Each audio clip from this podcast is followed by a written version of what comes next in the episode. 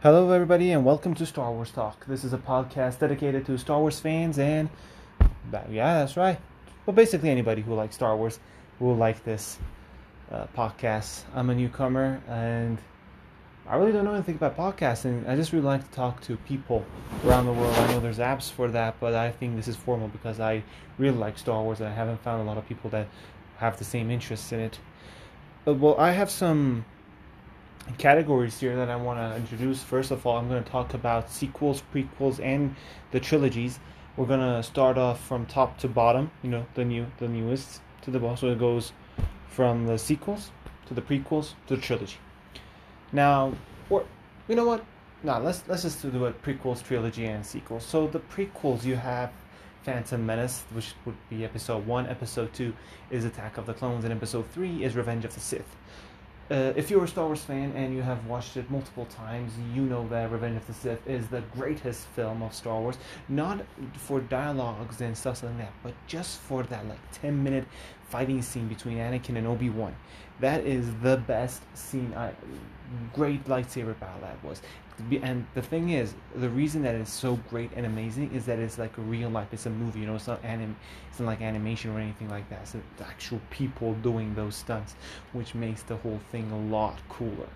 Now we're gonna start with Phantom Menace. Nobody likes Phantom Menace when you talk about it, but technically, and again, if you're a Star Wars fan, you will know it by now, and if you're not, well, you know it right now. The Phantom Menace is actually a starter up for the whole movie, like for the whole like Skywalker saga, if you want to call it. It's a starter up. The, the, the reason that is the starter up is because we know that Anakin becomes well, I'm not gonna say spoiler alert because this thing has been out for a long time, but okay, spoiler alert. We know that it's Darth Vader. He turns to Darth Vader, then like, like the Jedi Order falls apart. We're all gonna get into those depths in our podcast sessions or what you call like tracks. I, I really don't know. All right, so Phantom Menace. Basically, at the end, like towards the end of it, you have a fighting scene Darth between Darth Maul, Qui Gon Jinn, and Obi Wan Kenobi. And the thing is, the song that plays in the back- background is called Duel of the Fates. Now, why is it called Duel of the Fates? Well, we know, or again, you may not know, or you may know, is that the fact that Anakin turned to the dark side because he loved Padme, his girlfriend slash wife, and he wanted to keep her safe. He saw a vision, as you could have seen in Revenge of the Sith, as you remember or seen or whatever. I'm not to say this every time, sorry about that. Anakin sees a vision that he loses Padme. So one of the main reasons he joins the dark side is because he gets tricked by Palpatine in thinking that he can rescue her, save her, you know, keep her alive, stop her from dying. And another reason is that he didn't get the rank of master, even though he sacrificed a lot of stuff. He moved away from his mom, which short in the Attack of the Clones, his mom, mother dies, and basically Anakin is cannot be with Padme in public. The whole relationship, the whole wedding, everything was in secret. Nobody knew that thing was real, besides Obi Wan, and he understood. Now, the thing is, it's called Duel of the Fates because, as we know, uh, Qui Gon Jinn dies. Darth Maul just shoots, puts a lightsaber in his stomach or chest, and he just straight up dies. Qui Gon was more connected to the Force than any other Jedi, as seen in Star Wars: The Clone Wars Season Six, when he's like a Force talking ghost, but you can't actually see his body because he wasn't that interconnected with the Force, but he was still connected to the Force in levels that Yoda was not at the time being. And Qui Gon knew the Jedi Order. He understood the rules, and he still would have been like, okay, all right, so this is a good rule, but it's not good for everybody. He understood. He would have understood Anakin's part, and he would have actually helped him into having a family and secret and everything else. Anakin looked up to Qui Gon through the whole first episode as like a father figure because we don't know what happened to Anakin's father. By the information that we have, Anakin did not have a father. He just left or something. I don't know. I, I really don't know about that maybe they say in the comics, and I haven't read it. I'm not sure.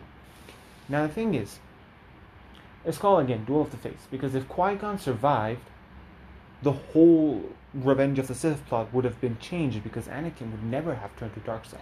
So the trilogy, the sequels, they would never have existed.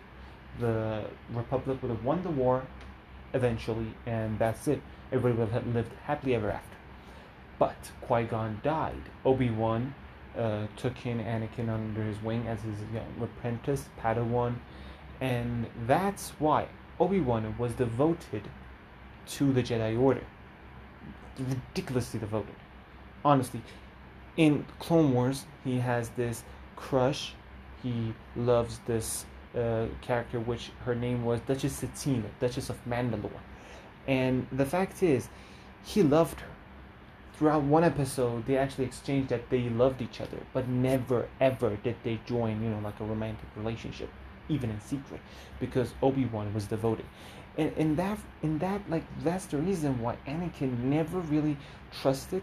He trusted Obi Wan, but not at all to like say that I'm with Padme, as you can see in Clone, uh, Clone Wars season seven, in the second episode, I believe, or the first one. Anakin is talking with Padme in secret, and the only person he trusted in giving this information was Rex, not Obi Wan. But Obi Wan at the end, like towards like three minutes in, actually said, "I hope you said you said hi for me to Padme or something like that." Anakin didn't actually respond to anything. Obi Wan always knew the relationship, but they didn't know it entirely. As we know in Revenge of the Sith, he finds out that Padme was pregnant with Anakin's like kids but never really knew when that happened. So that's the thing why it's called of the Fates, and that's amazing. That's an amazing theme itself, and it's an amazing name. Like I gotta hand it to. I don't know if George Lucas put the name or did uh, John Williams put it, but that's fantastic storytelling through tracks. Duel of the Fates, perfect. Now people hate uh, Phantom Menace because of Jar Jar Binks. Come on, you can't hate on Jar. I mean, sure, he's an annoying character, but that that's what he is. He is an annoying character. He's actually, uh, for me, he's pretty funny sometimes. He is annoying. I'm gonna give you that, but he's not that bad. You know, like hateful bad. If you want bad characters, not actors or actresses, just bad characters, just focus on the sequels. You know, all of them are bad characters. All of them. Not the ones that are in the trilogy and the sequel, just the ones that are in the sequels. Misa thing used to be crazy. That's like one of my greatest impressions of Jar Jar. Sorry if that's cringe or something like that. That's Phantom Menace for you, and this concludes this session of my podcast. Basically, I did say I'm going to talk about Phantom Menace. Now, let's talk about it more. Let, yeah, I saw it about two, two days ago, and I remember it vi- not vividly, but so it had some great moments. One of its fun parts, best part, I think, was both the Duel of the Fates, Darth Maul, Obi Wan, and Qui Gon. But the other best part was like just Anakin going with R2, destroying that whole ship with one ship, like one small starfighter destroys a big. That was that was amazing. That was pretty fun to watch. But the entirety of the movie was boring. I'll hand, I'll give you that, except the beginning when they're in that trade negotiation part and they fight bad droids but like towards the middles, the pod racing parts in it, like those were boring to watch. Like they're not boring to watch for the first time because you didn't know what's happening. It, it it's a bit boring, not a lot, but throughout watching it for a second, third, etc., it, it'll turn to boring. It, it, it really will be boring. Trust me. Like nobody wants to see pod racing five times when you know what's gonna happen. Or maybe you do. I don't know. I think some parts of it is actually boring. I like fighting parts and the comedy parts. One of the most interesting things about this, and which reflected on Clone Wars, is the fact that the Gungans, well, you see, like, there's a fighting scene that the Gungans are fighting the battle and they have shield protectors. I really like that part. I don't know if you guys liked it or not. You thought it was like a bit extra, a bit like dumb, or anything because people, and I'm really saying this, a lot of people hated Jar Jar. And that's before sequels. Now they hate him a lot less because they're focusing on the sequel characters.